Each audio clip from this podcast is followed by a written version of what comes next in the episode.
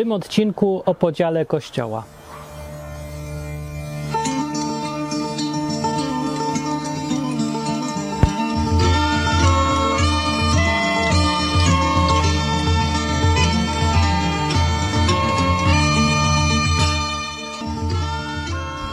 Nie było jeszcze nigdy nic o podziale Kościoła. Jak się dzieli Kościół? E, Nie było, bo to nie jest taki ważny temat. Ludzie myślą, że to jest ważny temat, ale to nie jest ważny temat i właśnie dlatego warto powiedzieć na ten temat, żeby sobie uświadomić, że to nie jest ważny temat. Ale to jest jakiś tam temat i najważniejszym w temacie podziału Kościoła jest to, y, według jakich kryteriów dzielą się podziały Kościoła, niż to, jak się podzielił Kościół. Najprostsze, od tego trzeba zacząć, najprostsze do zrozumienia jest y, prześledzenie historii. Jak to było? Od początku do dzisiaj roku 2020. E, To było tak. Na początku był Jezus i przyszedł, powiedział, że jest Mesjaszem. E, Niektórzy mu uwierzyli, niektórzy mu nie wierzyli, e, ale on mówił swoje. Potem umarł, zabili go Rzymianie na polecenie przywódców religijnych, no polecenie, na prośbę przywódców religijnych e, żydowskich, aktualnie rządzących wtedy, takich odpowiedników księży dzisiaj. W każdym razie zabiło go, e, zabiła go religia plus państwo, w skrócie. No, a potem, trzy dni później, jego uczniowie zaczęli nagle twierdzić, że on żyje, ożył. Ożył, zniknął, nie ma go. Nikt nie pokazał ani jego trupa, ani jego grobu, że tam jest ten. W ogóle coś dziwnego się stało. Ale na tyle było to mętne wszystko, że wielu ludzi miało wątpliwości. No co prawda, z jednej strony działy się jakieś cuda, jego uczniowie zupełnie oszaleli, bo mimo, że groziła im kara śmierci, prześladowania i tak oni twardo twierdzili, że widzieli tego Jezusa, że on w ogóle działa, że on żyje, że zmartwychwstał i tak było na początku. No i y, to było to tak silne, y, ten ruch, że zaczął się strasznie szybko rozprzestrzeniać po świecie. W tamtych czasach, był to w ogóle wtedy, kiedy się to działo, to był szczyt potęgi Imperium Rzymskiego. Później już zaczął się taki powolne, powolne hamowanie. Jeszcze tam ze 100 lat trwał ten rozkwit, taki y, no, Imperium Rzymskie było silne, a później tak ze 100, no powiedzmy 200 lat, w roku 200 tak już zaczęło iść w dół. Wszystko się zaczęło robić takie, ludzie byli coraz bogatsi, coraz im się chciało coś. Potem y, rząd wymyślił, że jest fajny sposób na finansowanie publiczne różnych rzeczy i przekonywał ludzi ich własnymi pieniędzmi, że rząd jest super i w ogóle trzeba słuchać rządu. No tak naprawdę jest dokładnie to było, co dziś jest. E, tylko jeszcze na wczesnym etapie. No więc Rzym jako państwo organizował tam igrzyska jakieś i darmowy chleb i za darmo to i za darmo tamto i wielkie stadiony. Nie stadiony to dzisiaj, wtedy były koloseum. To koloseum, tam koloseum i wszystko na koszt państwa. Jak się zaczęły kończyć pieniądze, to wymyślili, żeby walutę rozmiękczać trochę. To znaczy do złota i srebra dodawali takiego zwykłego metalu, aż w końcu inflacja zeżarła wszystko w skrócie i zdemoralizowała do reszty Rzym. W związku z czym przyszli barbarzyńcy, którzy do tej pory byli po prostu za słabi, żeby zjeść Rzym i zjedli Rzym. No i taka krótka historia Rzymu, jak to się stało. Powody są tak naprawdę bardziej złożone, bo wszystko to, co ja powiedziałem, to nie jest przyczyna, to też jest skutek czegoś. Na skutek czegoś ludzie zaczęli wierzyć, że państwo, lepiej żyć na koszt państwa i, i mieć władzę niż e, zarządzać samemu, lepiej pożyczać niż pracować i tak dalej. To też jest skutek, nie? No więc mniejsza z tym, ale to jest ważne, żeby zrozumieć, gdzie tu w tym wszystkim było chrześcijaństwo. Gdzieś, y, nie gdzieś, dokładnie w 325 roku zrobiło się pierwsze y, takie wielkie spotkanie w Nicei. E, I z tego spotkania pochodzi ten wierszyk, który wszyscy znamy, bo nas uczyli na religii, czyli wierzę w Boga Ojca Wszechmogącego, czy, czy znam go w ogóle jeszcze? Chyba pamiętam, bo jest tak wbity głęboko, że pewnie bym go wyrecytował. No ale takie wierzę w Boga i tak dalej, to właśnie pochodzi z 325 roku. No później było jeszcze tam zmodyfikowany lekko na następnym takim spotkaniu, ale to jest moment, kiedy pojawiło się chrześcijaństwo zorganizowane. No, tak naprawdę nie było momentu. To tak się płynnie działo. Ale wcześniej, gdzieś do tych czasów, na początku chrześcijaństwo było jedno. Nie było takich tam protestantów, katolików, prawosławnych. Nie było. Było wszystko jedno. Był Jezus i byli chrześcijanie wcześniej. Później, gdzieś właśnie w III wieku, zrobiło się chrześcijaństwo zorganizowane i w tym momencie podzieliło się. Dlaczego? No, bo w momencie, kiedy zaczyna się narzucać komuś coś siłą, kiedy większość się zbiera i przegłosowuje, że wy macie wierzyć tak, a inaczej nie wolno, no to już w tym momencie robi się podział. Czyli na tych, którzy się zgadzają, i na tych, którzy protestują i mówią, nie, my wierzymy inaczej, i teraz już nie jesteśmy razem, już jesteśmy podzieleni. To, że to się tak długo utrzymało, to i tak jest jakiś cud, że dopiero w III wieku, IV wieku yy, podzieliło się chrześcijaństwo.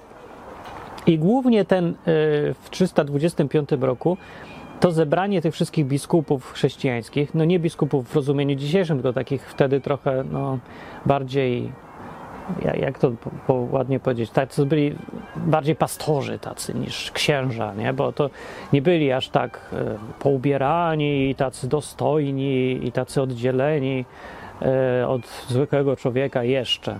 To tak ewoluowało. Więc oni byli tak coś pomiędzy, tacy jeszcze zwykli ludzie, jeszcze mieli żony, jeszcze sobie żyli i w ogóle pili, palili.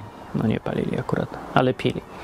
No i wtedy podział się zarysował na tych, którzy, to był główny problem z tamtych czasów chrześcijaństwa, na tych, którzy muszą sobie wszystko, nie w ogóle, ludzie mieli, mają jakąś obsesję, żeby wszystko mieć pod kontrolą i wszystko sobie zdefiniować. W tamtych czasach główny problem to było, y, kim jest Bóg i kim jest Jezus, tak dokładnie. Skąd się wzięli i jak się ich y, nazywa. I wszystko się skondensowało wokół jednego słowa. Trójca. I tak, większość chrześcijan, tych biskupów, nie, stwierdziła, że trójce, nazwijmy to trójcą, że to jest jakaś trójca, że oni są trzech, ale jest ich jeden i że to jest, co prawda, nie jest specjalnie logiczne, ale to jest wszystko tajemnica i niech tak będzie, bo to fajnie brzmi i jest jeszcze bardziej tajemnicze i tajemnicze jest fajne, ludzie chętniej przychodzą, bo mówią, ej, tajemnicze, chodźmy wierzyć w, w to chrześcijaństwo. Coś takiego, tak czy inaczej, to był jeden trend. A drugi trend to był arianizm. Przyszedł jakiś facet, który sobie tam był, nawet nie był biskupem, tylko gdzieś tam był chrześcijaninem i mówi, e, czytam tą Biblię, czytam no, Biblię, ja nie widzę żadnej trójcy. Gdzie tu jest jakaś trójca? Tu w ogóle nawet nie ma takiego słowa.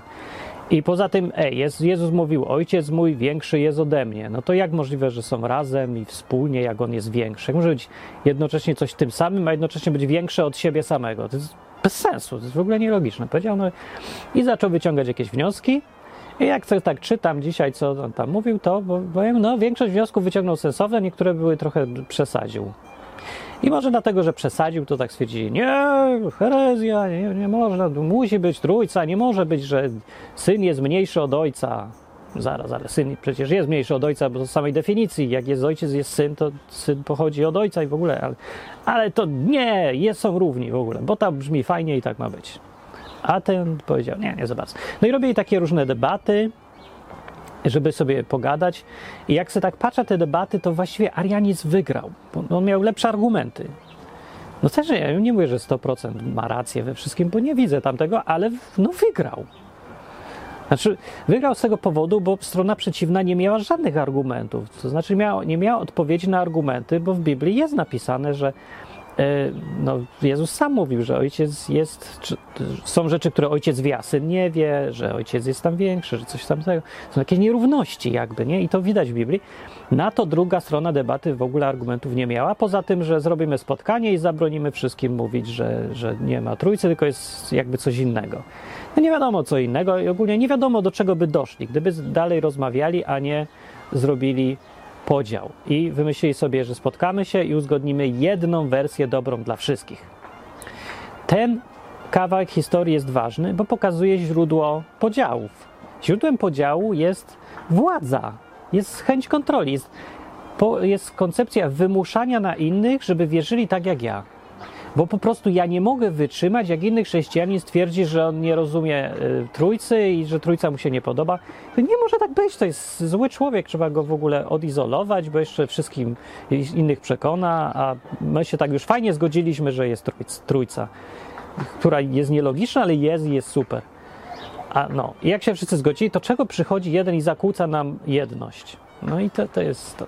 I źródłem jest, mówię, dążenie do władzy i kontroli. No jest jedno i to samo. Kontrola i władza to to samo jest. Ludzie tak strasznie kochają kontrolować, na przykład przez właśnie wymuszania prawne, przez przemoc zwykłą, przez zastraszanie, przez yy, no takie różne triki psychologiczne i manipulacje, yy, ale na przykład przez odpowiednie słowa, przez robienie dziwnych nazw, przez definiowanie. Yy, to też jest rodzaj kontroli. Nie? Jeżeli narzucisz komuś swój język i swój sposób zrozum rozumienia świata, widzenia świata, to już go kontrolujesz. Ktoś ci się dostosowuje. Na przykład tak jak w dzisiejszych czasach to się robi w, w formie COVID-a. Nie? Na przykład rząd za, rządy wszelkie, bo lubię, rządy to jest szczyt myśli kontrolującej yy, wszechświata, współczesne rządy. No i więc rządy mówią na przykład w kwestii pandemii, że jeżeli teraz nie będziesz robił to, co ci każemy, no to będziemy musieli zrobić lockdown. To będzie musiało tak być. Tak naprawdę to oczywiście nic nie, nie, będzie, nie ma muszenia, bo po prostu rządy chcą zrobić lockdown. To jest tak, jakbym powiedział, że no jak mi nie dasz 100 złotych, no ja cię będę musiał pobić. No ja będę musiał, no przepraszam, ale no, rozumiesz, że taka jest konieczność, że, że to będzie nieuniknione, że ja cię będę musiał pobić? To nie, że ja to robię.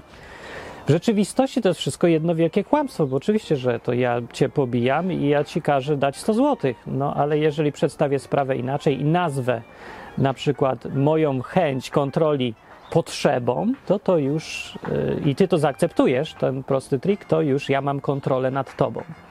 I to tylko o kontrolę chodzi. W ogóle, że taka mała dygresja, dlaczego ludzie tak lubią kontrolę mieć? To są źli ludzie, tak? Nie. Właśnie to jest paradoks. Dlatego lubią kontrolę. To się wiąże z tym tematem podziałów cały czas. E, dlatego lubią kontrolę, bo są dobrzy ludzie. Ale oni mają kompleks Boga ci dobrzy ludzie, ludzie, większość dobrych ludzi ma kompleks Boga. No, mamę swoją weź. Jeżeli jesteś typowym człowiekiem, to twoja mama była chora na władzę. Nie dlatego, że była zła, tylko właśnie przeciwnie, była dobra i chciała zrobić dla ciebie dobrze. Dlatego mówi, weź szaliczek, owiń się szaliczkiem, a potem ty oczywiście chorujesz co dwa miesiące na byle grypę, bo chodzisz cały czas z szaliczkiem. Nie? I ona ci tak naprawdę wyrządziła krzywdę, ale myśli, że robi dobrze. I to jest jej potrzeba, ale kontroluje dlatego, bo nie może znieść myśli. Nie, że yy, bez jej kontroli zło nastanie. Ona cię nie broni przed złem, ona tak bardzo musi mieć pod kontrolą, musi wiedzieć, że z, ktoś zrobił coś dobrego. Tak, bo nie wierzy chyba, że ty możesz zrobić też sobie coś dobrego, że ktoś może mieć inny pomysł też dobry, inny niż ona. Może nie wierzy, może nie wiem dlaczego właściwie do końca. Jest coś takiego, że pod kontrolą, jak e, coś masz, to czujesz spokój, bo wiesz, że ty masz dobre intencje i twoja kontrola gwarantuje, że te dobre intencje będą funkcjonowały, że one będą źródłem postępowania. I ludzie przegapiają prosty fakt, że ty możesz być zwyczajnie za głupi. Mimo dobrych intencji możesz zrobić wszystkim krzywdę. Możesz mieć za małą wiedzę. Możesz być zwyczajnie, mieć i, i wiedzę dobrą, i właściwą, i intencje, i nadumiejętności, ale może być niewłaściwą osobą w niewłaściwym miejscu chociażby. Albo nawet już najprostszy problem może być, po prostu inni ludzie mogą nie znosić być kontrolowanym przez ciebie bo ludzie nie są dziećmi z natury. Znaczy są dziećmi, jak są dziećmi, potem zaczynają być ludźmi, a człowiek z samego faktu bycia jest niezależny. To znaczy, on ma własny rozum, ręce, ciało, możliwości i to on ma prawo podejmować decyzje w swoim własnym życiu, takie niezbywalne, takie naturalne prawo. I to prawo wywołuje protest za każdym razem, kiedy ktoś cię chce kontrolować. Dlatego do kontroli trzeba kogoś zawsze przekonać. Tego się nie da nigdy wymusić, zawsze musisz przekonać. Wymuszanie to tylko jeden ze sposobów przekonywania. I to jest źródło podziałów, tak samo w chrześcijaństwie. W historii były Raz, dwa, to był drugi. No, trzy podziały polityczne. Dlatego, że podziały kościoła się wiążą z polityką, bo kościół i polityka to jest jedno i to samo. Nie może być kościoła bez polityki.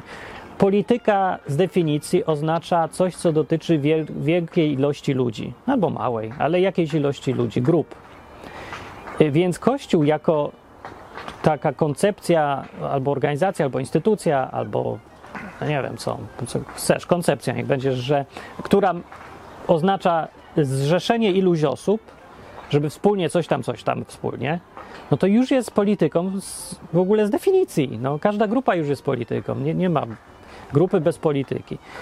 Rozumiem, że to nie musi być polityka na poziomie państwowym, nie musi być polityka związana z wymuszaniem, właśnie z władzą czy coś. No nie musi być. To prawda, ale polityką musi być. A poza tym niestety zwykle jest. Jak już ktoś jest jakaś grupa i to jest kościół, to zawsze jak jest lider, ludzie będą chcieli od niego, żeby miał władzę. To nie jest to, że lider przychodzi i mówi: Ja będę miał władzę, będę pastorem, księdzem, rabinem i powiem każdemu, co ma robić. Rzadko się tak dzieje. Zadziwiająco rzadko. Zwykle jest inaczej. Przychodzi taki gość i mówi: Ja chcę pomóc, mam dobrą wolę. I teraz ludzie sami dają mu władzę nad sobą, przychodzą i mówią: Ty żyj za mnie, powiedz mi jak żyć, powiedz mi jak myśleć, decyduj za mnie. I ten biedny człowiek myśli, że jego dobre intencje gwarantują to, że on po prostu im pomoże i będzie wszystko dobrze. I mówi: Dobra, biorę tą władzę, powiem ci, ty żyj tak, a ty żyj tak. Albo nawet mówi, zaczyna pewnie nie tak. Nie, ja ci nie mogę powiedzieć, jak masz żyć. Ja tylko powiem, że ja bym zrobił tak i ty byś zrobił tak. I potem patrzę, obserwuję, ten człowiek go słucha. I często wychodzi na dobre mu to. Ale jednym z efektów ubocznych jest to, że dostał już władzę i już się do niej przyzwyczaja. I teraz może mu już być trudno tą władzę się jej zrzec. I może nie zauważyć zupełnie, kiedy zmieni się w tyrana, który po prostu nie znosi, że ktoś robi inaczej niż on, mimo że to też dobrze. No. I to jest nieszczęście ludzkości, że tak to po prostu działa.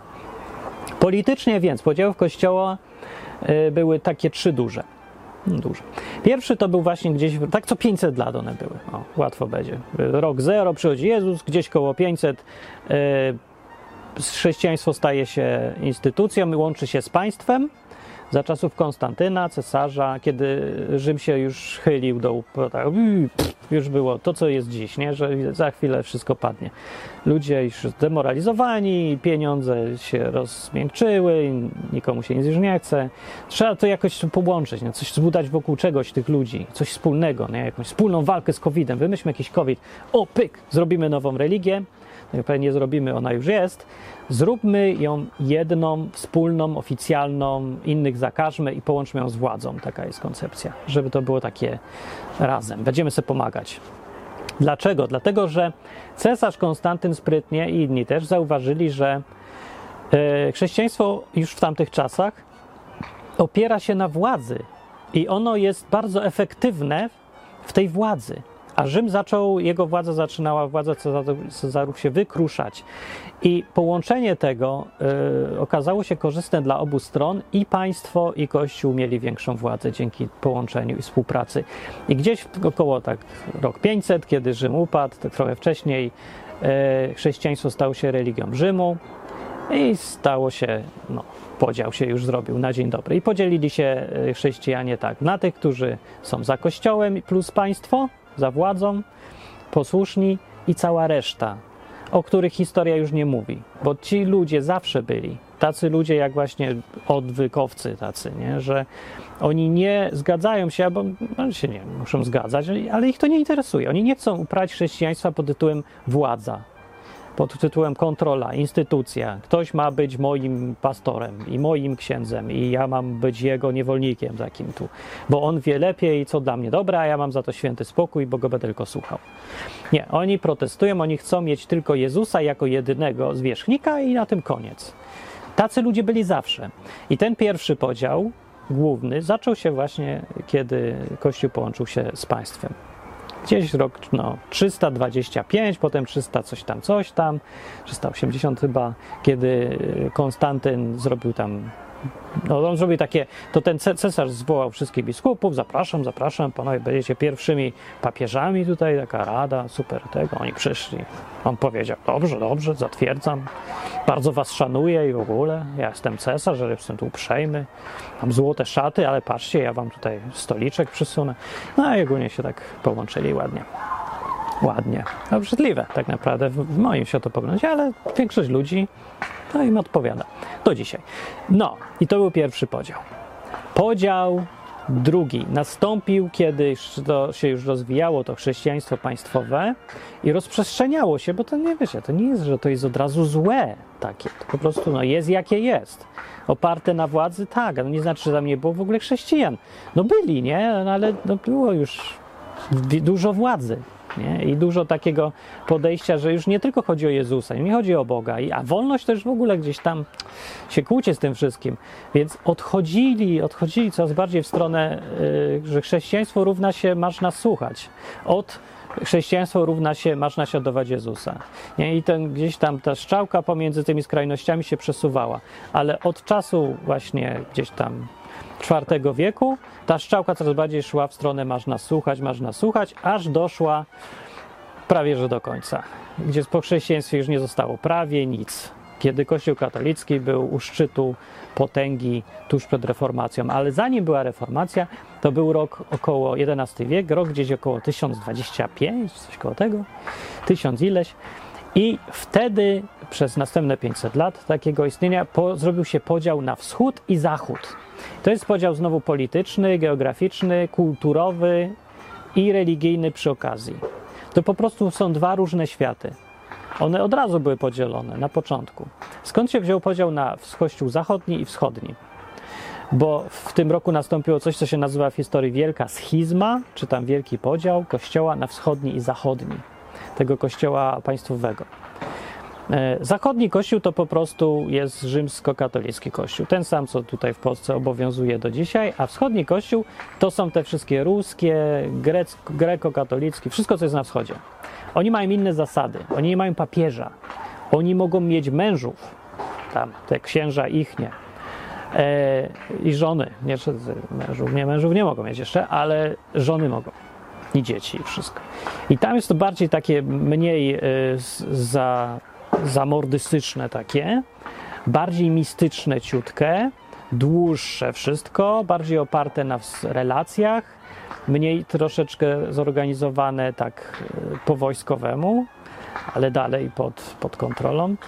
E, w ogóle no jest tyle różnic, że nie ma co gadać, bo to by trzeba odcinek albo kilka na temat, czym się różni wschód od zachodu, ale to jest dokładnie taka różnica. Jak wschód od zachodu, tak różny jest Kościół e, wschodni od zachodniego. Jedno tylko mają wspólne, że sama fundamentalna koncepcja jest ta sama, czyli że Kościół równa się masz nas słuchać, opiera się na władzy. I ten podział nastąpił w końcu, on był nieunikniony i w 1025 czy coś koło tego, nie pamiętam dokładnie roku, yy, w końcu doszło do takiego wybuchu. A to tak yy, dosłownie, bezpośrednio było tak, że gdzieś tam we Włoszech dzisiejszych yy, zabronili kościołom wschodnim uprawiać mszy po swojemu, po wschodniemu. Tylko mają uprawiać po łacińskiemu, czyli po zachodniemu. No i zabronili kościołom, czy chrześcijanom robić tam po wschodniemu, bo nie mieli też własną liturgię, własne wszystko. Nie, no mówię, nie tak to wy nie możecie. My macie, macie po zachodniemu, tu jest zachód. A w Konstantynopolu, czy na wschodzie, tam, tam zwierzchnicy powiedzieli, co, zabronili nam po wschodniemu tam we Włoszech uprawiać? To my zabronimy w Konstantynopolu uprawiać po zachodniemu. Macie zakaz, teraz macie robić po wschodniemu. No, a to wtedy na zachodzie papież powiedział: Co? Zabronili nam? Jak myśmy zabronili, to my was ekskomunikujemy, precz, nie jesteście już chrześcijanami. A na wschodzie powiedzieli w Konstantynopolu: Co? Weź nas ekskomunikujecie? Nie, to my was ekskomunikujemy. I tak dalej, a już tak się potoczyło. No nie? No i od tej pory się podzieliło i było tysiąc lat temu, także może będzie rocznica jakaś niedługo. Nie wiem, może się znów dogadają, a teraz też chyba wszystko jedno i tak wszędzie rządzi McDonald's. No i to był, to był podział drugi w kolejności, duży, wielki podział. To było dokładnie w roku 1500 którymś tam.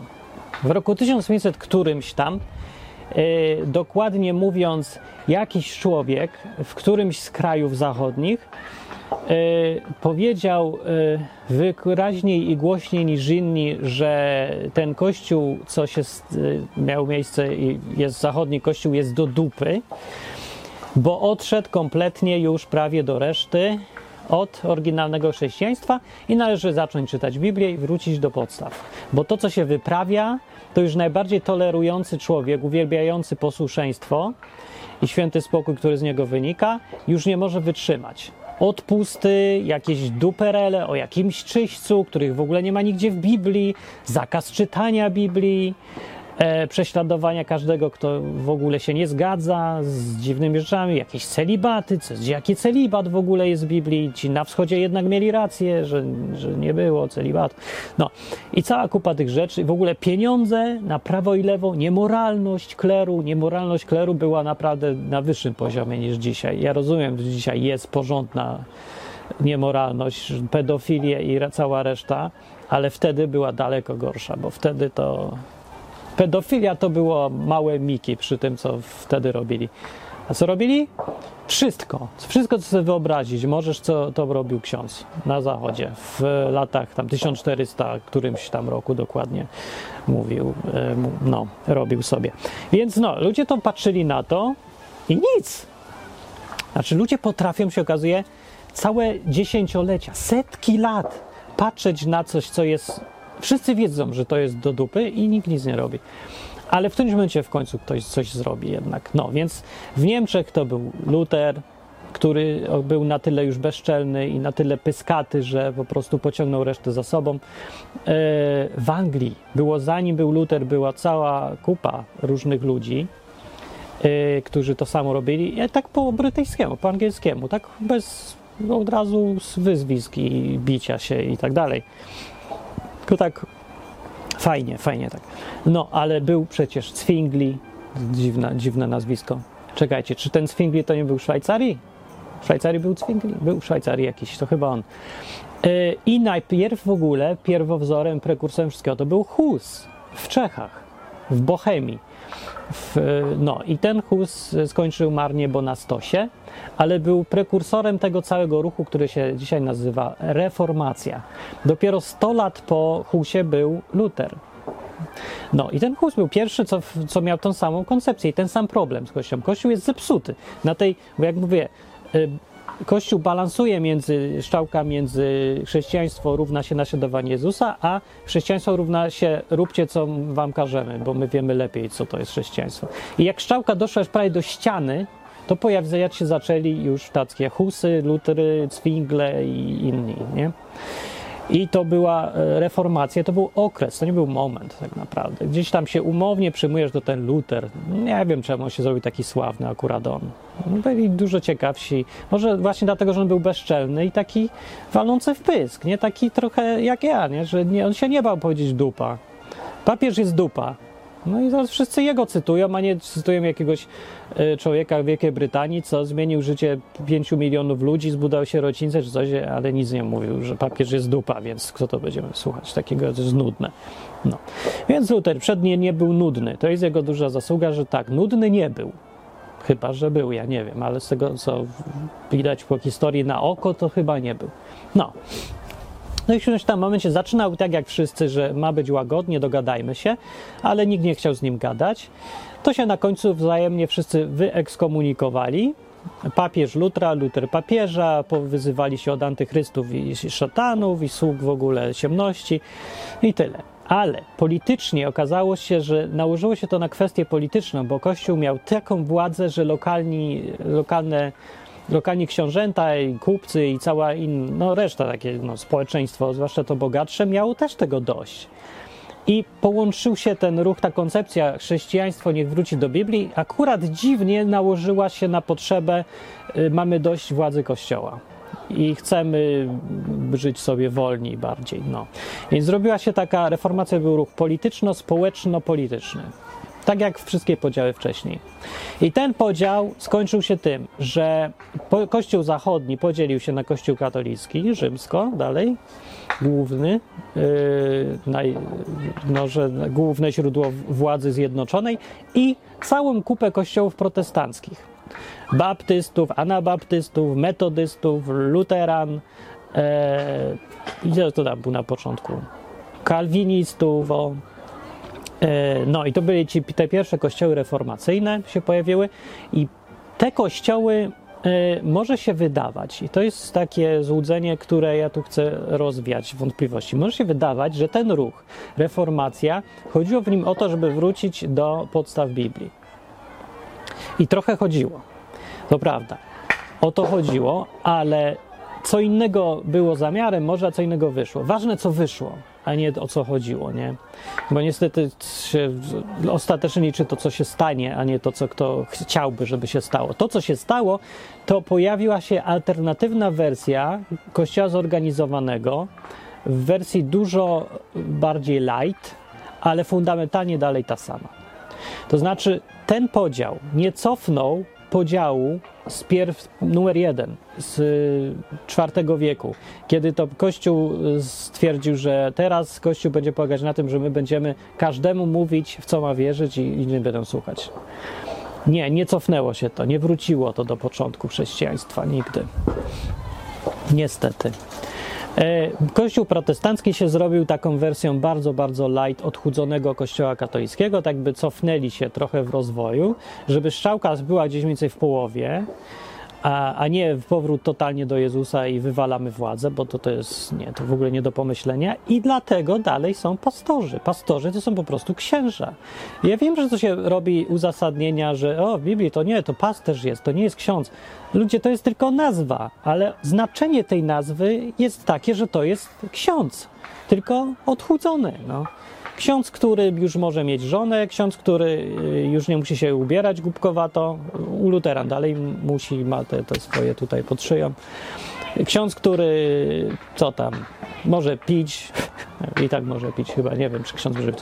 No, ale wiecie co, znaczy, o, ksiądz, który nie, nie odprawia tylu różnych rzeczy, ale to zależy w którym kościele cofnęło się do któregoś tam momentu, ale nigdy nie cofnęło się w żadnym kościele protestanckim z tamtych czasów przynajmniej, do momentu e, pastor nie ma władzy.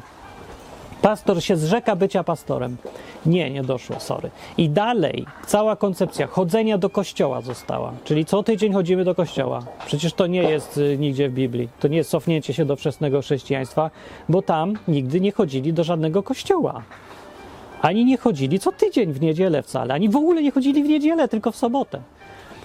Przy okazji, przy tym pierwszym podziale chrześcijaństwo odcięło się od żydowskich korzeni. Ten z IV wieku to taki ważny, no nie, może ciekawostka, może ważne trochę.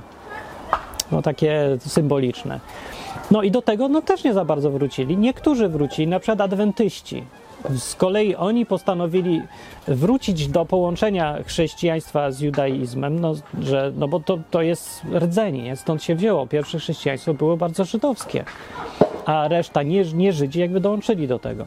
A później chrześcijaństwo właśnie w pierwszym podziale odcięło się kompletnie od tych wszystkich korzeni, zmieniło sobotę se na niedzielę, e, wywaliło Paschę, wprowadziło jakiś e, ten Wielkanoc i tak dalej. Połączyło się już z pogaństwami, byle tylko nie, nie było wspólnego z Żydami już. No, tak było smutne trochę i dziwne, i dziwaczne. I, no, ale też pokazuje, że y, o co, po co tak w ogóle zrobili? No, z tego samego powodu, co wszystko. Władza. Dopóki Kościół nie oddzieli się od wpływów judaistycznych, to nigdy nie będzie miał w pełni władzy. W sensie kierownictwo Kościoła nie będzie miało władzy, więc trzeba wywalić wszystkie powiązania z Żydami, żeby mieć w pełni władzę nad ludźmi. I to jest prawdziwy powód. Wszystkie te podziały były tej samej natury reformacja nie była y, podziałem, który miał właśnie. Ona nie wzięła się z tego, że ktoś chciał zwiększyć władzę, tylko przeciwnie, ktoś chciał zmniejszyć władzę, ale nigdy nie zmienił fundamentów. Reformacja nie zmieniła największego problemu chrześcijaństwa, że to dalej jest oparte na władzy i kontroli, na rządzie pastorów. I teraz koniec podziałów wielkich politycznych. Były więc te trzy. Podział jeszcze raz, pierwsze, Chrześcijaństwo zmienia się w instytucję i łączy z państwem i opiera się na władzy w wieku IV. W XI wieku, tam e, rok tysiąc któryś tam, chrześcijaństwo się dzieje na wschód i zachód, to państwowe już chrześcijaństwo i mamy kościół rzymskokatolicki na zachodzie i prawosławne, grekokatolickie i masę innych na wschodzie. E, I jakby ktoś chciał porównać, to ten zachodni jest daleko bardziej zamordystyczny, tak. I wiek V, XV wiek, XVI, coś tam koło tego, XIV może, bo to, to był okres. Luther, Zwingle i inne tam y, robią reformacje, pojawiają się protestanci. i cała masa e, różnych koncepcji potem, które są skutkiem pierwszej fali pro, tego protestantyzmu. Później się pojawiły inne kościoły po tych pierwszych protestanckich, które były takie no, bardzo katolickie. I te następne kościoły już się robią trochę, coraz mniej zamordystyczne się okazuje. Kościół zielonoświątkowy na przykład. Pytanie, skąd się wziął? i podobne i ruchy charyzmatyczne. To jest podział, który się już wziął właściwie 100 czy 150, może 200 lat temu dopiero. I to jest podział e, kościoła w obrębie kościołów protestanckich. Kościoły protestanckie to jest w ogóle jeden wielki podział, także o tym nawet nie ma co mówić, ale to nie jest już główny podział. To już są takie trochę w prawo, trochę w lewo, ale Kościół Zielonoświątkowy akurat i inne, taki ruch charyzmatyczny, to jest podział, który już nie jest polityczny. I teraz kończymy kwestię polityki nie? i sytuacji ogólnej Kościoła, bo tak wygląda świat dzisiejszy. Jest właśnie ten podział, który się zapoczątkował, to on dalej jest. Wszystkie te trzy podziały do dzisiaj są ważne i definiują kościoły. I każdy kościół, który istnieje oficjalnie, gdzieś tam się w, w tym y, podziale opowie. Na przykład, gdybym ja miał kościół, to ja bym był z pierwszego podziału, tego, który się nie załapał do kościoła zorganizowanego. Ja jestem tym oryginalnym chrześcijaninem, pierwszym chrześcijaninem od Jezusa, który nie zaakceptował nigdy połączenia kościoła z państwem, nie odciął się od żydowskich korzeni, ja się nie odcinam tutaj, nie akceptuję odcięcia się takiego. Nie, yy, i nie opiera się na władzy i nie ma, że muszą nas słuchać, w ogóle nie ma tej koncepcji, nie ma, że ja mam pastora i nikt nie będzie mógł powiedzieć o mnie, że Martin jest moim pastorem, sranie, nie jestem niczym i nie będę, nawet nie, nie próbuj, to się nie uda. No, więc ja jestem z tego pierwszego podziału, na przykład po tej stronie wywalonej na śmietnik historii. Bo już historia dalej już nie mówię tych ludzi. Co ci, co się nie wpisali do kościoła, co się zjednoczył, to już ich nie ma w historii. Tak naprawdę byli zawsze. Wiesz, to tak jak dzisiaj, nie? Co z COVID-em jest. Ludzie, którzy nie słuchają, w ogóle mają w dupie wszystkie rozporządzenia, dyrektywy, chodzą sobie bez maski, to ich nie ma w mediach, nie ma takich ludzi. To są, jak są, to są wariaci albo pomyleńcy, ale nie ma, że to nie istnieją, nie? No to tak samo. Ludzie mogą się zastanawiać, gdzie byli w historii ci wszyscy chrześcijanie, którzy w ogóle nie chcieli jakichś kościołów, państw, państwa, władzy i tego wszystkiego, bo ich nigdzie nie ma. Oni zawsze byli, oni się po prostu tylko nie zorganizowali. Bo na tym polega chrześcijaństwo, że nie ma być, nie miało być nigdy zorganizowane w formie politycznej instytucji. Przynajmniej to, to nie był zamiar Jezusa, to nie było to oryginal, ten oryginalny pierwszy kościół. To nie tak miało być. Więc ci, co wylecieli w ramach pierwszego podziału, no to są wśród nas. Dzień dobry, to ja. Wyleciałem od razu na początku, 1500 lat temu. No, więc jak mówię, jak są jakieś kościoły, to gdzieś tam się zawsze wpiszą w tych trzech podziałach. Jeżeli już ktoś zaakceptował, że kościół to jest y, maszyna do rządzenia, to z kolei można zapytać, zachód czy wschód? No i widzisz, jak jest na zachodzie, no to już będzie kościół katolicki, albo prawosławny, albo jakieś inne, ale zachodnie. A jak na wschodzie, no to wiecie, my tutaj mało znamy wschód, co jest dziwne, bo Polska jest przy sam, na samej krawędzi wschodu. Powinniśmy się trochę interesować, to jest ciekawe. To są ludzie, fajnie by ich zrozumieć, nie? Ukraińców pełno jest w Polsce, a, a my dalej nie, nie łapiemy koncepcji wschodniego uprawiania chrześcijaństwa instytucjonalnego. No powinniśmy trochę to czuć, choćby klimat trochę, nie? Czemu tam te ikony takie ważne są? Czemu taka duchowość jest tam ogromna? Chociaż to nie jest do końca duchowość, to jest bardziej mistycyzm. To jest mistycyzm wschodni, to nie jest duchowość. To nie chodzi o kwestie duchów czy tam czegoś takiego, tylko to jest takie mistyczne widzenie świata, takie, takie zadumane, takie, uu, takie, że wszystko ma symbole jakieś. Magiczne, magiczne mocno, no tak. Magiczne, to jest dobre też słowo. Mistycyzm magiczny wschodni. No, no, a jak już ktoś jest na zachodzie, to już tylko ma podział protestantyzm czy katolicyzm. I te główne podziały już, już się definiują. Właściwie każ, każdego na dzień dobry. No i tyle, co trzeba wiedzieć. Bo to tak jest fundamentalne. Szczegółów można, nie trzeba już, nie? Ale to powinien wiedzieć każdy. Ludzie w szkole to powinno być, co ja tutaj nagrałem. W każdej. Po prostu, żeby zrozumieć ogólne koncepcje świata. Wszystko, patrzcie, co się działo przez 2000 lat, ma wpływ na to, jak jest, co jest dzisiaj do dzisiaj. Zrozumienie siebie żeby zrozumieć innych ludzi, nie? którzy przychodzi ci tu jakiś Ukrainiec i on w ogóle jakoś dziwnie rozumie świat, czy uprawianie religii jakoś dziwnie i ty nie rozumiesz, bo masz w nosie historię. Nikt tego nie uczy w szkołach. Po cholerę są szkoły, skoro się nie uczy takich rzeczy. Są lekcje religii, przecież to jest fundamentalne, to jest pierwsza lekcja w ogóle. Jak wygląda sytuacja świata dzisiaj, nie? Dlaczego ludzie są różni i jak się różnią? Według jakich głównych takich y, linii? No, dobra, to tośmy pogadali o społeczeństwie i w ogóle nic nie było na razie na temat Biblii Jezusa. No tak, że zmarnowany odcinek niby. No trochę tak, z twojej perspektywy nie, ale jeżeli chcesz zrozumieć ludzi, to trzeba wiedzieć takie rzeczy. No bo wiecie, to już na razie nie jest Polska zamkniętym murem dookoła i no, próbuje być muzeum, ale nie uda się to. Czyli oznacza to, o to mi chodzi, że w Polsce będą, będą przyjeżdżać ludzie z wszystkich nurtów religijnych świata, ze wschodu, z zachodu, chrześcijaństwo, nawet poza chrześcijaństwem, to w ogóle tam są też podziały najróżniejsze. Ja mówię o samym tylko chrześcijaństwie teraz w sensie religijnym, takim, wiecie, społecznym, kulturowym, instytucjonalnym. No to też jest ważne, podział jakoś funkcjonuje. W tym programie ja mówię o chrześcijaństwie w znaczeniu osobistym, takim jednostki, stosunek Twój do Boga.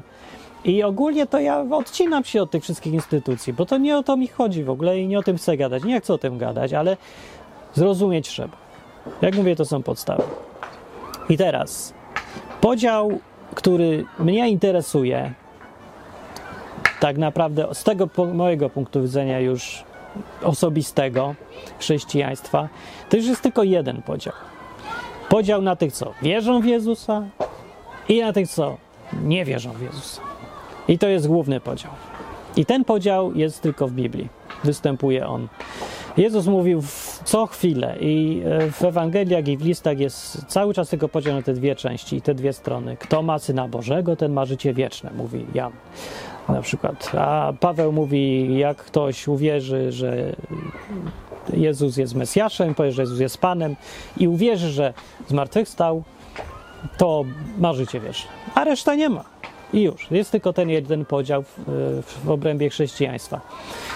I teraz y, bardziej szczegółowo jeszcze, znaczy, no nie, to jest ten podział osobisty i tutaj nie za bardzo może być inny, fundamentalnie, ale teraz ci, co wierzą w Jezusa, się trochę mogą dzielić i ci, co nie wierzą, też.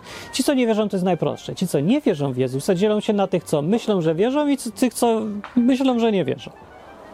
Czy inaczej, no, tych, co tych, co kłamią i tych, co nie kłamią. No ja lubię tych, co nie kłamią. To są moi ulubieni ateiści. Uwielbiam ateistów niekłamiących. To są cudowni ludzie, szczerzy.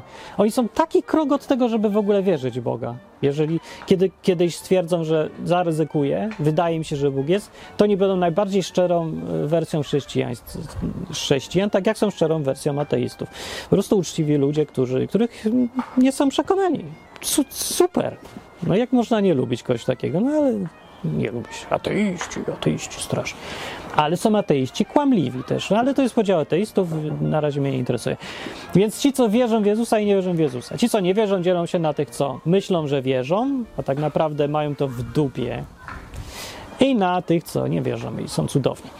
Ci, co nie wierzą i mają to, ci, co myślą, że wierzą, a nie wierzą, to są ludzie, którzy chodzą do kościołów, pełno ich jest w kościołach, ale jak przychodzi co do czego, to okazuje się, że oni nie mają za grosz w ogóle zaufania do tego, że Bóg w ogóle istnieje, a co dopiero się na, na, nim, na niego powoływać, polegać czy coś. To są wszyscy, którzy chodzą po kościołach w Wielkiej Brytanii teraz ze szmatami na gębie i udają, że śpiewają, bo im tak premier kazał. Mimo, że Nigdy w historii w Anglii nie było jeszcze takiej sytuacji, żeby był zakaz chodzenia do kościoła. To jest pierwsze w historii. I przy każdej próbie zawsze był bunt, bo ludzie, którzy wierzyli, nawet religijnie, nawet tak instytucjonalnie, e, w chrześcijaństwo, o, zawsze o to walczyli. A teraz nie. Teraz już nawet nikt nie. To po prostu obnażyła sytuacja dzisiejsza y, kłamstwo tych wszystkich ludzi, którzy twierdzą, że wierzą w Boga. Nie, ja, wam, ja im udowodnię bez problemu, że nie wierzą zupełnie w Boga. Jak przychodzi co do czego, najmniejsza, najmniej wymagająca poświęcenia decyzja jakaś, oni od razu rezygnują. Jezus mówił tą przypowieść o tych ziarnach, nie? Co siał ziarno, siał ziarno, ktoś siał ziarno. Jedno padło na tą glebę, a drugie między chwasty. I jedno padło na taką glebę, co ma, yy, co tam była jakaś taka płytka, nie? Skała była. I to oni szybko zapuściło korzenie, ale zaraz więdą, bo było płytkie. No to tutejsze chrześcijaństwo, i nie tutejsze, w ogóle ogólnie, kategoria tych ludzi, co się dzielą na nie wierzą w Jezusa, ale myślą, że wierzą, to ma tak płytkie korzenie, żeby je zobaczyć, to trzeba użyć lupy, bo one są tak płytkie, że ich w ogóle nie ma. One są tylko za pozwoleniem i jeżeli wszystko gra, jeżeli się czują bezpiecznie, jeżeli pastor pozwoli, i premier pozwoli, i mama pozwoli, i, i czas pozwoli i pieniądze pozwolą. A jak nic nie pozwoli, to natychmiast nie ma już. Znika Bóg. Robi się, nie wiem, wszystko inne. Szpital, premier, doradca, mama, trawa, proszek do pieczenia, lekarstwo z internetu, wszystko jest ważniejsze i wszystkiemu warto zaufać, ale nie Bogu. Nie ma tak, że ci taki chrześcijanin powie, że nie, ja dobra, ja nie wezmę lekarstwa, tylko ja zaufam Bogu. Bo lekarstwo, co prawda, nikt nie wie, czy działa, ale jest zawsze szansa, bo to lekarstwo. Nie wiem. A, a Bóg to nigdy nie działa, właściwie on jest na ozdobę, także Bogu się nigdy nie ufa tutaj, bo on jest na ozdobę, to jest ozdóbka taka, to jest krzyżyk na szyi i nic więcej. No, i nie, nie tylko tu się czepiam, ale znacie to na pewno, no. Może ty taki jesteś, ale chyba nie, bo byś nie słuchał, byś już to dawno wyłączył, bo ja tu obrażam wszystkich przecież. Jak to niemożliwe? Tyle ludzi w kościach nie może się mylić. Nie? No nie wiem. E, no to Jezus miał inne zdanie na ten temat, nie? Wiecie, to mówimy o chrześcijaństwie, które zapoczątkował ten Jezus, co sam umarł na krzyżu, sam przeciwko całemu światu i wszyscy byli przeciwko niemu. Rząd, prawo, państwo, nawet jego uczniowie byli już przeciwko niemu, zostawili go, oprócz paru osób tylko. I został sam. No i co? No to jak chcesz uprawiać chrześcijaństwo jednocześnie mówić, że większość ma zawsze rację, kiedy sam założyciel pokazał, że jest dokładnie odwrotnie i w ogóle i cała jego koncepcja polegała na tym, żebyś robił odwrotnie niż wszyscy, a nie robił to, co wszyscy. To nie jest chrześcijaństwo, to jest przeciwieństwo chrześcijaństwa, więc nie opowiadaj głupot. No, więc jest taki podział po stronie tych, co nie wierzą w Jezusa. Teraz po stronie tych, co wierzą w Jezusa, Podział y, pod względem już tam osobistego wierzenia jest taki, że dzielą się na charyzmatyków i niecharyzmatyków. Tak upraszczam. Ci, co naprawdę już wierzą w Jezusa. Ale to jest trochę niedokładnie. Ja bym powiedział tak. Dzielą się na tych, którzy wierzą, że jest Duch Święty i działa, i na tych, co wierzą tylko teoretycznie, że jest Duch Święty i nie wierzą, że działa. A jak działa, to, to tylko tak właśnie na ozdobę, że tak naprawdę to to się dopowiada, że to Duch Święty, a, w rzeczywistości to, to nie było żadnego ducha tam, nic, nic nie mówił mi na ucho, żadnych tam duchowych przeżyć, nic. Ale no, że akceptujemy, że teoretycznie miał być i może był, może już poszedł, a może jest, ale nic nie robi, a może to jest tylko taka figura retoryczna i to jest tylko symbolicznie powiedziane, że Duch Święty, tak jak wiecie, no, symbol taki. Ale nie naprawdę. Więc to jest podział wśród wierzących. Y, od strony już takiej osobistej. Więc jak ktoś wierzy w Jezusa, możesz zapytać, a co z Duchem Świętym teraz? W Niego wierzysz, nie wierzysz, lubisz Go, czy masz się z daleka, na dystans, czy właśnie chodź Duchu, chodź, razem po coś porobimy. No, więc taki jest ten podział.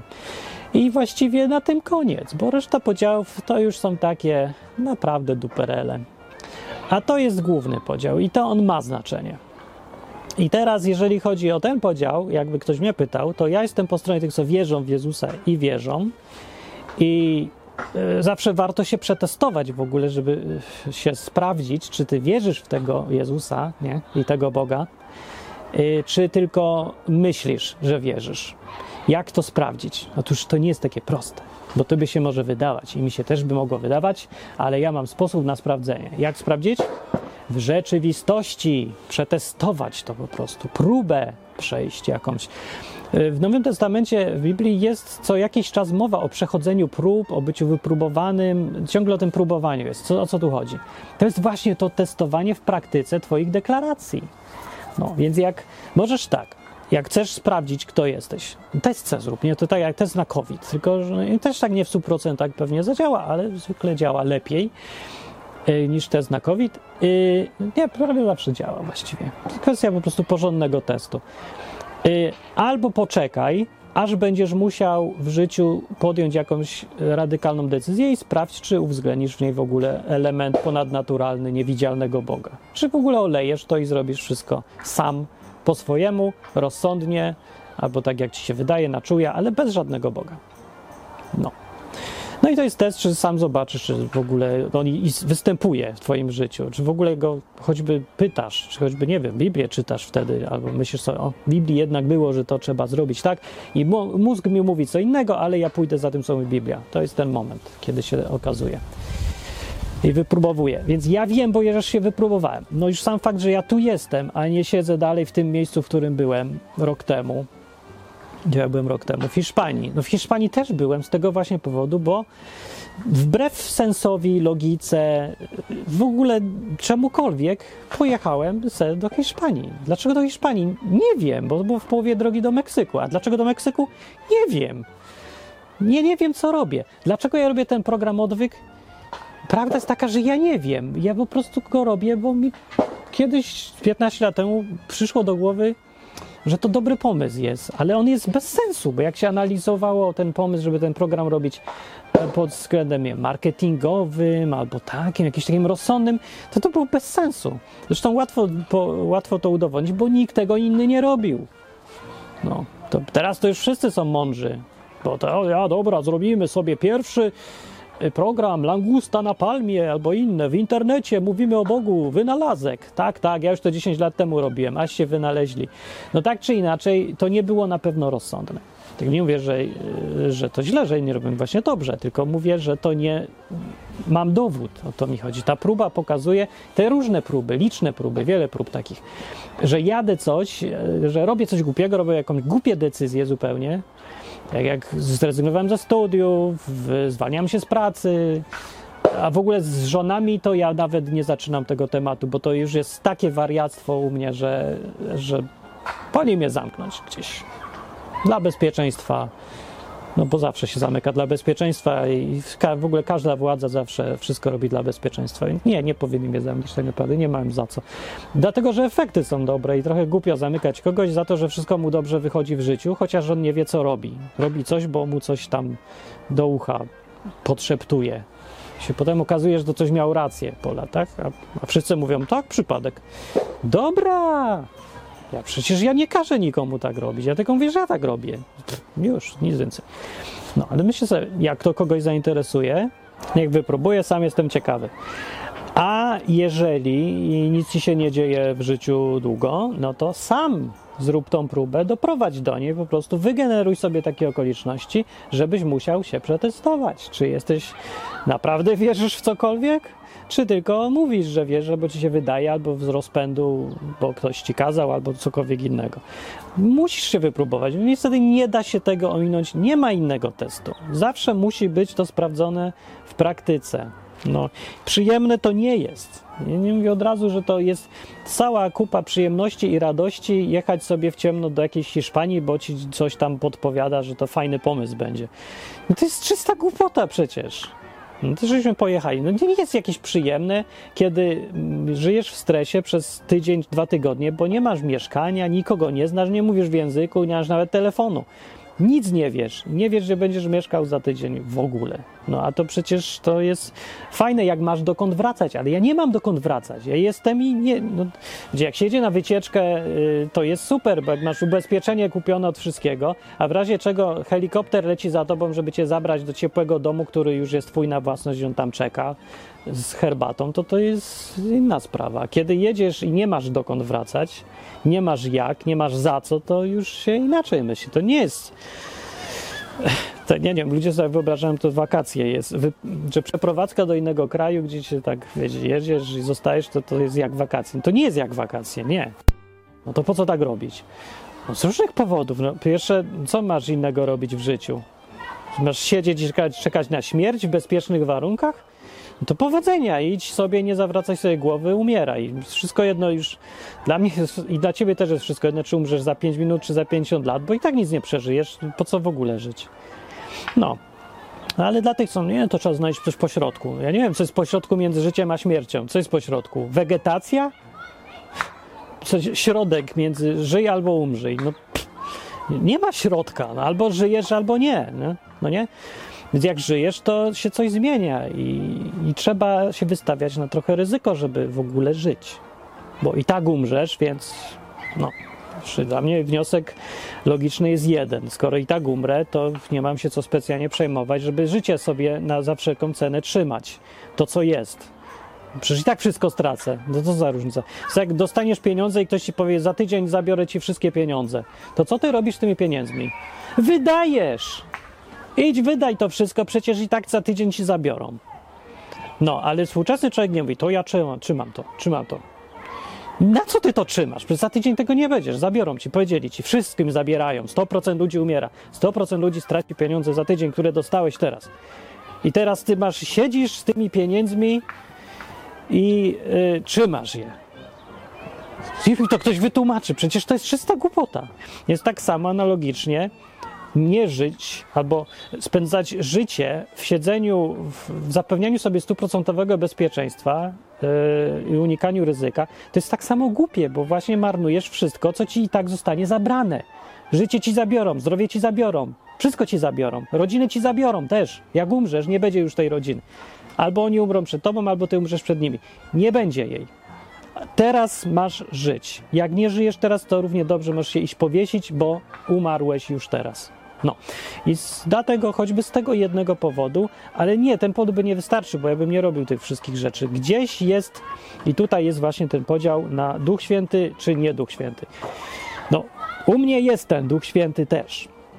Nie powiem też, to jest w ogóle fundamentalne. Ten podział jest ważny, bo to on zmienia, robi całą różnicę y, w takich właśnie ryzykownych sprawach. Jeżeli chcę być wypróbowany i wiedzieć, czy się dzielę na chrześcijanina wierzącego, faktycznie, czy chrześcijanina niewierzącego, czyli w ogóle nie chrześcijanina, to ja muszę wypróbować, ale żeby wypróbować, to wymaga kupę odwagi, wymaga trochę przede wszystkim jakiegoś kontaktu z Bogiem, żeby coś tam przynajmniej wyczuć jakąś szansę, że Bóg coś chce, żebym jechał do jakiejś Hiszpanii albo coś żebym chociaż cokolwiek usłyszał, nie? Bo tak samemu na hama nie wiadomo w którą stronę, co to co mam robić. Coś muszę wiedzieć, nie? Cokolwiek.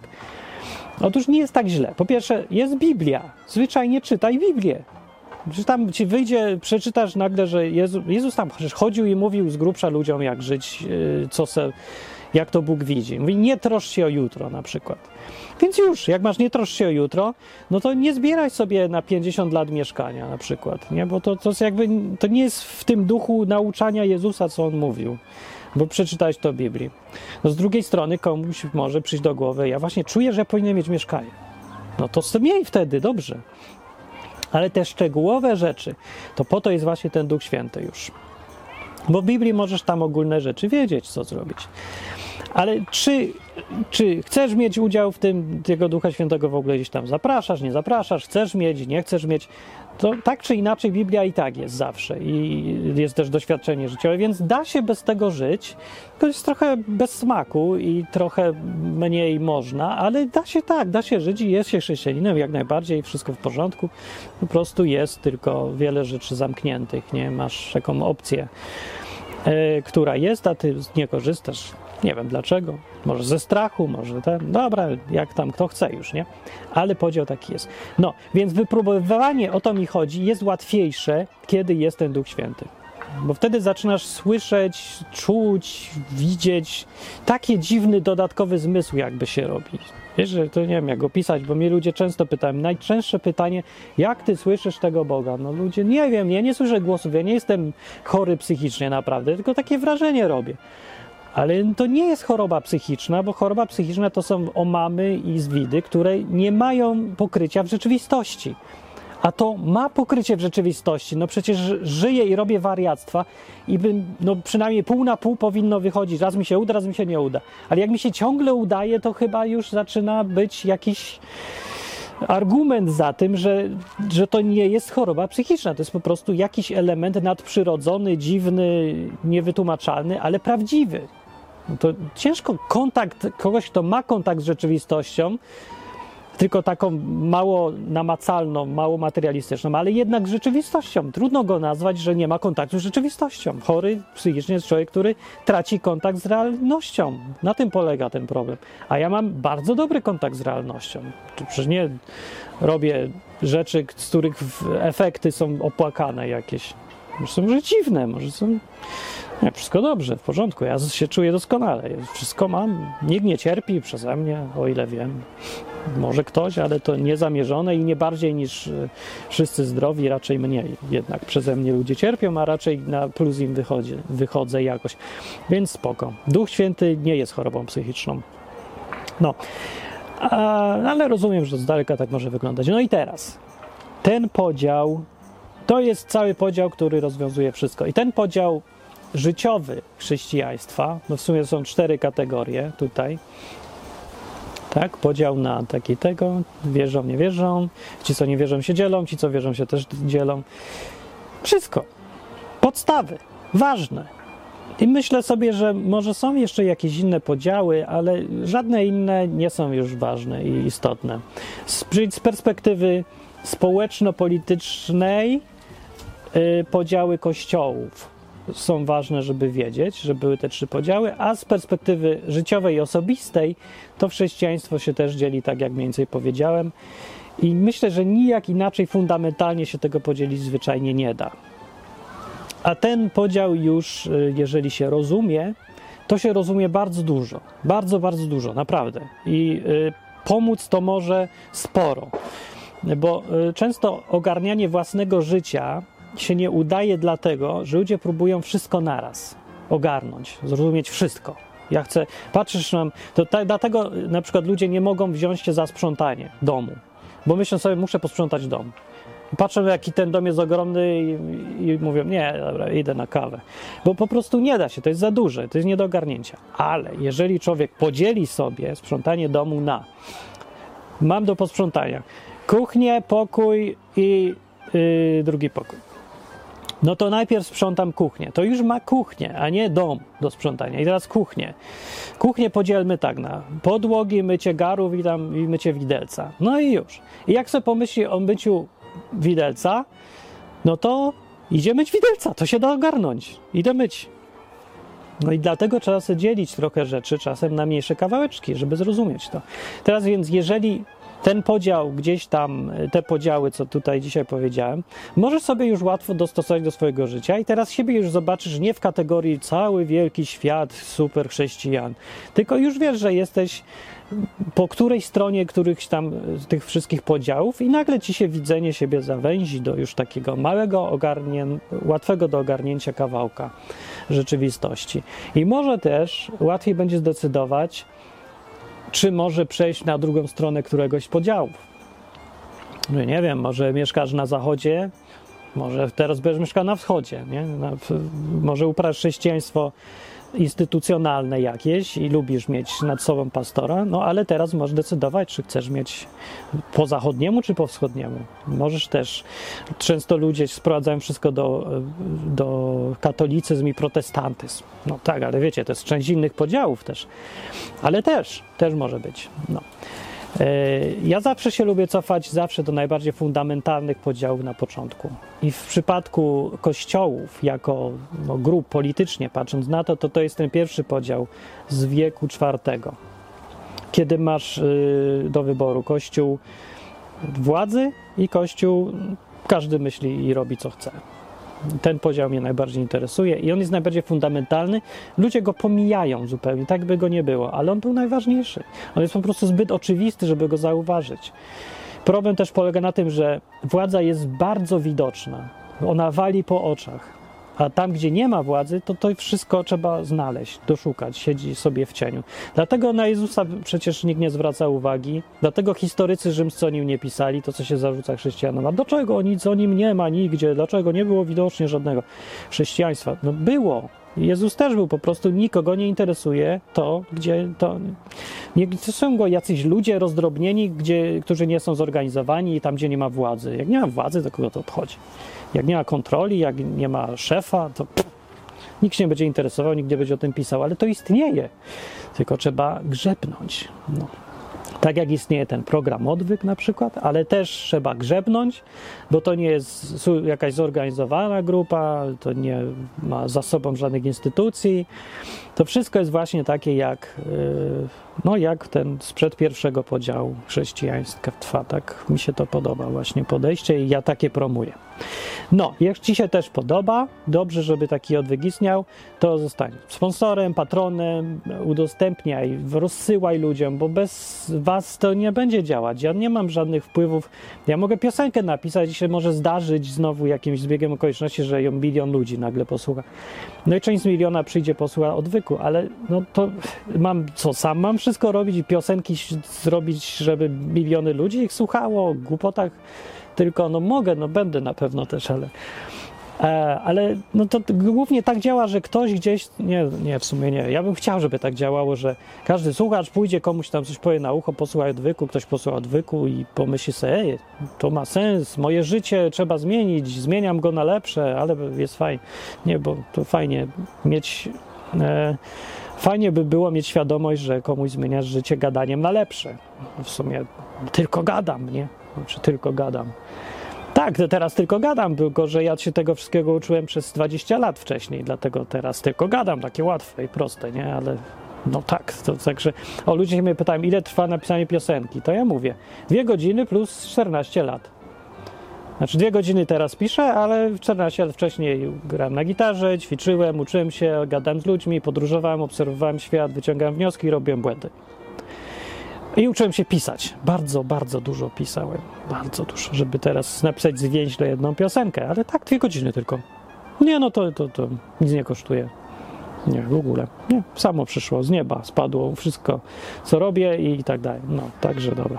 No, to jak mówię, jak chcesz wspierać program, to bardzo będę wdzięczny, bo chociaż ja, ja mniej. Myślę, że inni ludzie będą wdzięczni. Dzięki tym, co e, współtworzą albo pomagają mi to budować i wszystkim, którzy pomagają, czyli ci, co dają kasę dzięki tym ludziom i tym, co rozgłaszają i, i, w ogóle cokolwiek robią, nie? no to inni ludzie ciągle mogą trafiać na takie coś. I dla wielu ludzi to jest skarb, bo nikt cię nie idzie posłuchać czegoś takiego, takiego gadania o Bogu po ludzku, zwyczajnie, realistycznie, życiowo, bez od razu wciągania w struktury władzy, że znowu masz być pode mną, że organizujemy następną wielką instytucję. No tu tego nie ma. Dlatego to jest unikalne, więc jak mówię, jeżeli pomożesz, żeby to istniało, to będą ci wdzięczni inni. Ja będę wdzięczny troszkę też, ale ja mniej, bo ja już to wszystko wiem i dla mnie to jest męczenie. Dla mnie odpoczynkiem jest teraz iść do fabryki i robić opakowania pudełka, Serio, mentalnie to jest odpoczynek. Fizycznie oczywiście bardziej męczące, ale mentalnie przychodzę do domu i mam cały dzień dla siebie. Ja tutaj od lat nie wychodzę z pracy nigdy. Cały czas pracuję, bo cały czas gadam z ludźmi, cały czas przychodzą, cały czas myślę, co by tu powiedzieć, cały czas czuję odpowiedzialność za to, że jak powiem coś głupio, to ktoś tego posłucha a że wielu ludzi ciągle bezkrytycznie słucha ludzi tylko dlatego, że są w internecie, no to potem jest problem. I ja wiem, że odpowiedzialność jest po stronie liderów zawsze, tego, kto ma inicjatywę i mówi. Biblia mówi, żeby niewielu ludzi było nauczycielami, niewielu, nie, niewielu wśród was będzie nauczycielami, bo będziecie bardziej e, gorszy sąd będzie nad wami, coś takiego. Podniesiecie większy sąd, tak jakoś zależy od tłumaczenia, ale chodzi o to, że odpowiedzialność na was jest większa. No i ja ją czuję codziennie, także no to, to no wiem. Czy ja się jestem wdzięczny za to, że to dalej robię? Tak, bo mam mam się czym pochwalić, nie? To jest taki mój skarb w niebie. Potem, co robiłeś? Zapyta Jezus na sędziostwie. Co robiłeś? Ja mówię, robię odwyk i będę, serio, bardzo będę miał się z czego cieszyć. A co, co ten odwyk dał? A to już zapytaj tych, tu stoją tam 250 osób. Zmieniło im się życie kompletnie, bo byliby w innym miejscu. Idź się zapytaj. Ja dobra, dobra, nie mam nic, przepraszam, ja tylko pytałem. Ja mówię, tak, tylko pytałem, od razu chcesz mnie oskarżyć i wrzucić do piekła. Mówi, nie ja, ja jestem Jezus, ja, tu, ja lubię ludzi. Ja, mówię, ja też, no i pójdziemy na piwo. Tak to sobie wyobrażam. Z grubsza także dobra, cieszę się, że to robię jednak. No, ale z drugiej strony, jakbym odpoczął, to, to bym dalej była ta sama rozmowa, bo powie, co robisz przez ostatnie 15 lat? A ja mówię, nic, leżałem na plaży, chodziłem do pracy, robiłem jakieś głupie programy, i a po pracy piłem koktajle. A on mówi, no to zmarnowałeś życie. Ja powiem, nie, ja wcześniej robiłem 15 lat odwyk. No i dalej ciąg dalszy rozmowy już znacie i dalej będzie spokój. Także ja myślę na przyszłość. To też możesz trochę czasem pomyśleć. A na razie kończę. Sorry, trochę dłuższy odcinek niż zwykle, ale może się przyda. Do następnego, albo i nie. Cześć.